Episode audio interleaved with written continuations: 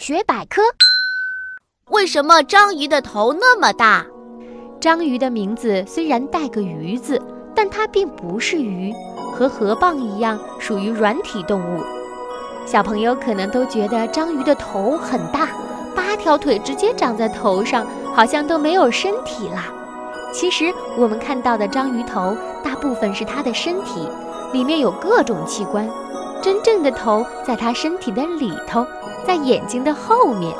因为章鱼的头和身体长在一起，所以才显得头特别大。